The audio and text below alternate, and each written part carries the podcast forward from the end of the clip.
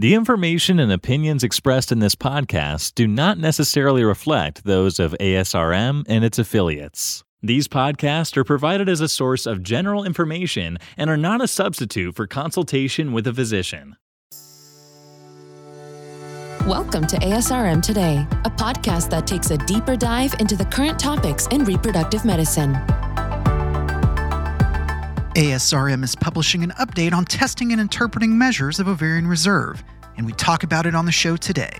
So, right now, most people are using anti Mullerian hormone, which is a hormone value or a blood test um, that can be drawn anytime during the menstrual cycle. The other option is to um, measure the antral ovarian reserve using an antral follicle count. Um, and this in, requires doing a transvaginal ultrasound, usually during the earlier follicular phase, during on cycle days two, three, or four, and measuring the number of follicles between the two to nine millimeters in size, or, or less than 10 millimeters, is usually what we define as the antral follicle count as seen on ultrasound. I am Jeffrey Hayes. Today on the show, I speak with Dr. Anne Steiner, Professor in Chief, Division of Reproductive Endocrinology and Infertility in the Department of Obstetrics and Gynecology at Duke University. I brought Dr. Steiner on the show to talk about the ovarian reserve update. I opened our conversation asking about a quick, clarified definition of ovarian reserve. Ovarian reserve is defined as the number of oocytes remaining in the ovary or the oocyte quantity or oocyte number. That's usually how we define ovarian reserve. Are there certain measures associated with that? Yeah, so um, obviously we can't measure the number of eggs remaining or oocytes remaining in an ovary. Um, by doing so, we would have to remove the ovary and destroy the whole purpose um, of trying to determine the ovarian reserve. Um, so we look at biological markers and we can separate these into hormonal versus um, more what we in kind of uh, physiologic. So um, ultrasound markers is usually what we use.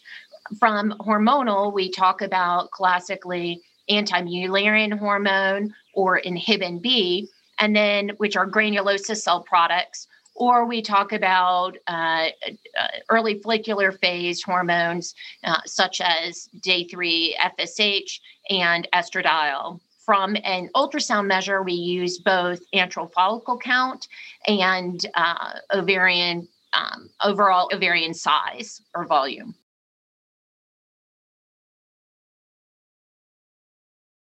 So you mentioned ultrasound markers. Is that a type of ovarian test? If not, what type of ovarian tests are currently being used? So right now, most people are using anti-Mullerian hormone, which is a hormone value or a blood test um, that can be drawn anytime during the menstrual cycle. The other option is to um, measure the antral ovarian reserve using an antral follicle count. Um, and this in, requires doing a transvaginal ultrasound, usually during the earlier follicular phase, during on cycle days two, three, or four, and measuring the number of follicles between the two to nine millimeters in size, or, or less than 10 millimeters is usually what we define as the antral follicle count as seen on ultrasound. Is there anything from the document that you think patients, what else should patients know?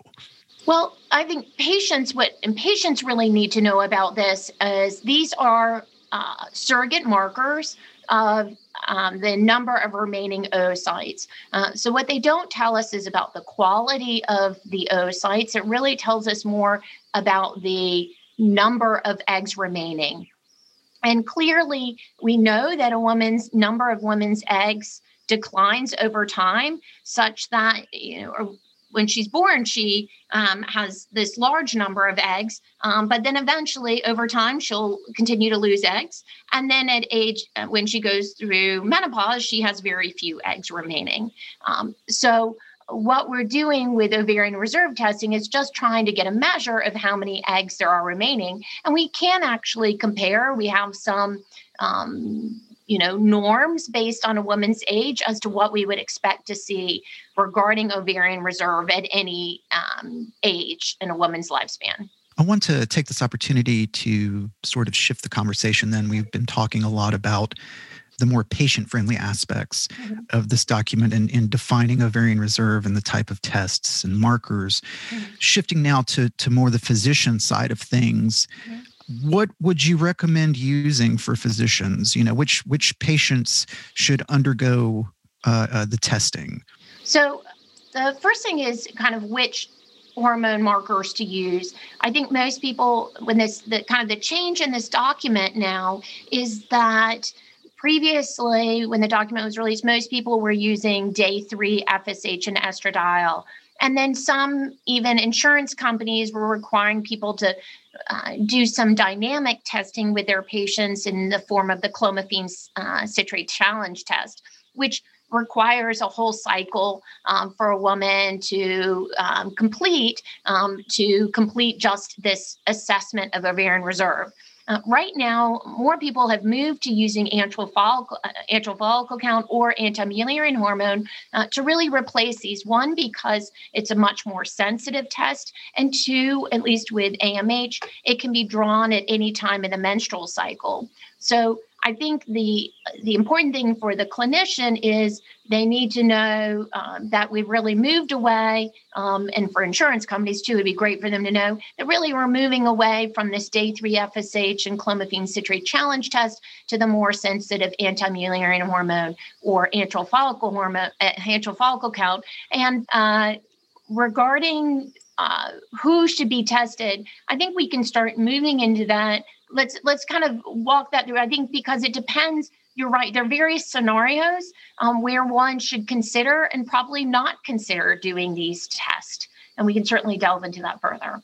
So it's been a, a, number of years since the last time there's been new data or that, that, that there's been an update. Mm-hmm. What has happened to yeah. cause this update? Is, is there been uh, new literature? What type of new data has been presented to facilitate this update? One of the major points and the major reasons that we need an update is one um, development of the markers themselves. Obviously now moving to using anti-Mullerian hormone or antral follicle count really as a norm. The other reason is that we have a better understanding of the value of these tests.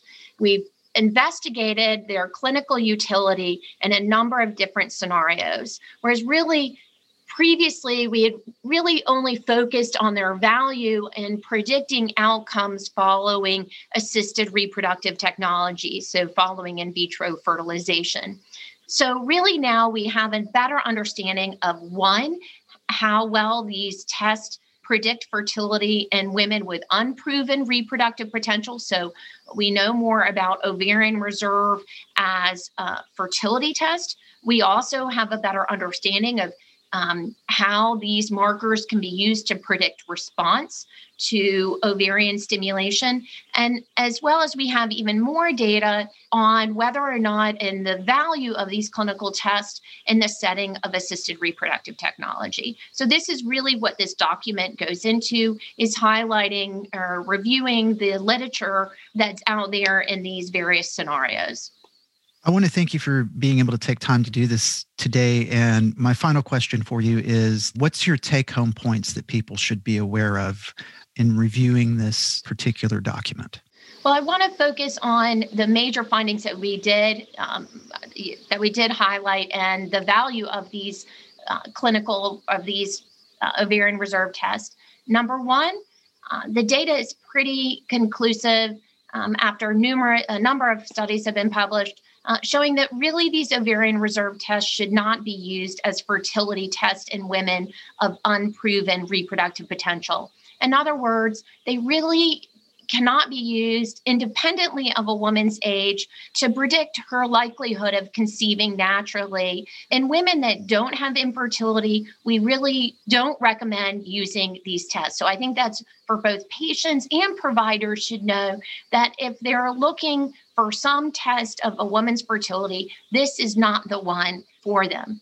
That doesn't mean that there's not value behind these ovarian reserve testing um, markers. Specifically, we do continue to find that anti-Mullerian hormone and antral follicle count are good predictors of response to controlled ovarian hyperstimulation or uh, such that women are uh, with higher AMH values and higher level or more antral follicle counts can expect to have more oocytes retrieved following controlled ovarian hyperstimulation for in vitro fertilization. So that's the great news regarding the value of these tests. Whether or not ultimately these predictors actually predict live birth following in vitro fertilization or other assisted reproductive technology, that's still out there and, and needs to be refined further. But right now, we have largely recommended that they more be used as predictors of response to ovarian stimulation. So I think the main take home points were, which we want to for people to take out of this is number one, really that we're moving to antral follicle count and the anti-Mullerian hormone as the most sensitive and reliable markers of ovarian reserve. They should not be used to predict the likelihood of conceiving spontaneously or naturally in women without infertility or even in women with infertility. And they do appear to predict response to ovarian stimulation, but it doesn't necessarily uh, seems to be a deal breaker regarding live birth rates or ultimate outcomes following in vitro fertilization. And we really want to stress that all these markers are markers of ovarian reserve. They are not markers of oocyte quality, and they should not be used in any form or should not be conveyed to women as a marker of oocyte quality. We've been talking today about the newest ASRM update on ovarian reserve and ovarian reserve testing. Our audience, please go to www.asrm.org to check this document out and everything else that we currently have published up on the website. Dr. Steiner, thank you so much for being able to be with us today. My pleasure. My pleasure. That was Dr. Anne Steiner, Professor in Chief, Division of Reproductive Endocrinology and Infertility in the Department of Obstetrics and Gynecology at Duke University. I'm Jeffrey Hayes, and this is ASRM Today. This concludes this episode of ASRM Today. For show notes, other information, and discussions, go to asrmtoday.org. This material is copyrighted by the American Society for Reproductive Medicine and may not be reproduced or used without express consent from ASRM.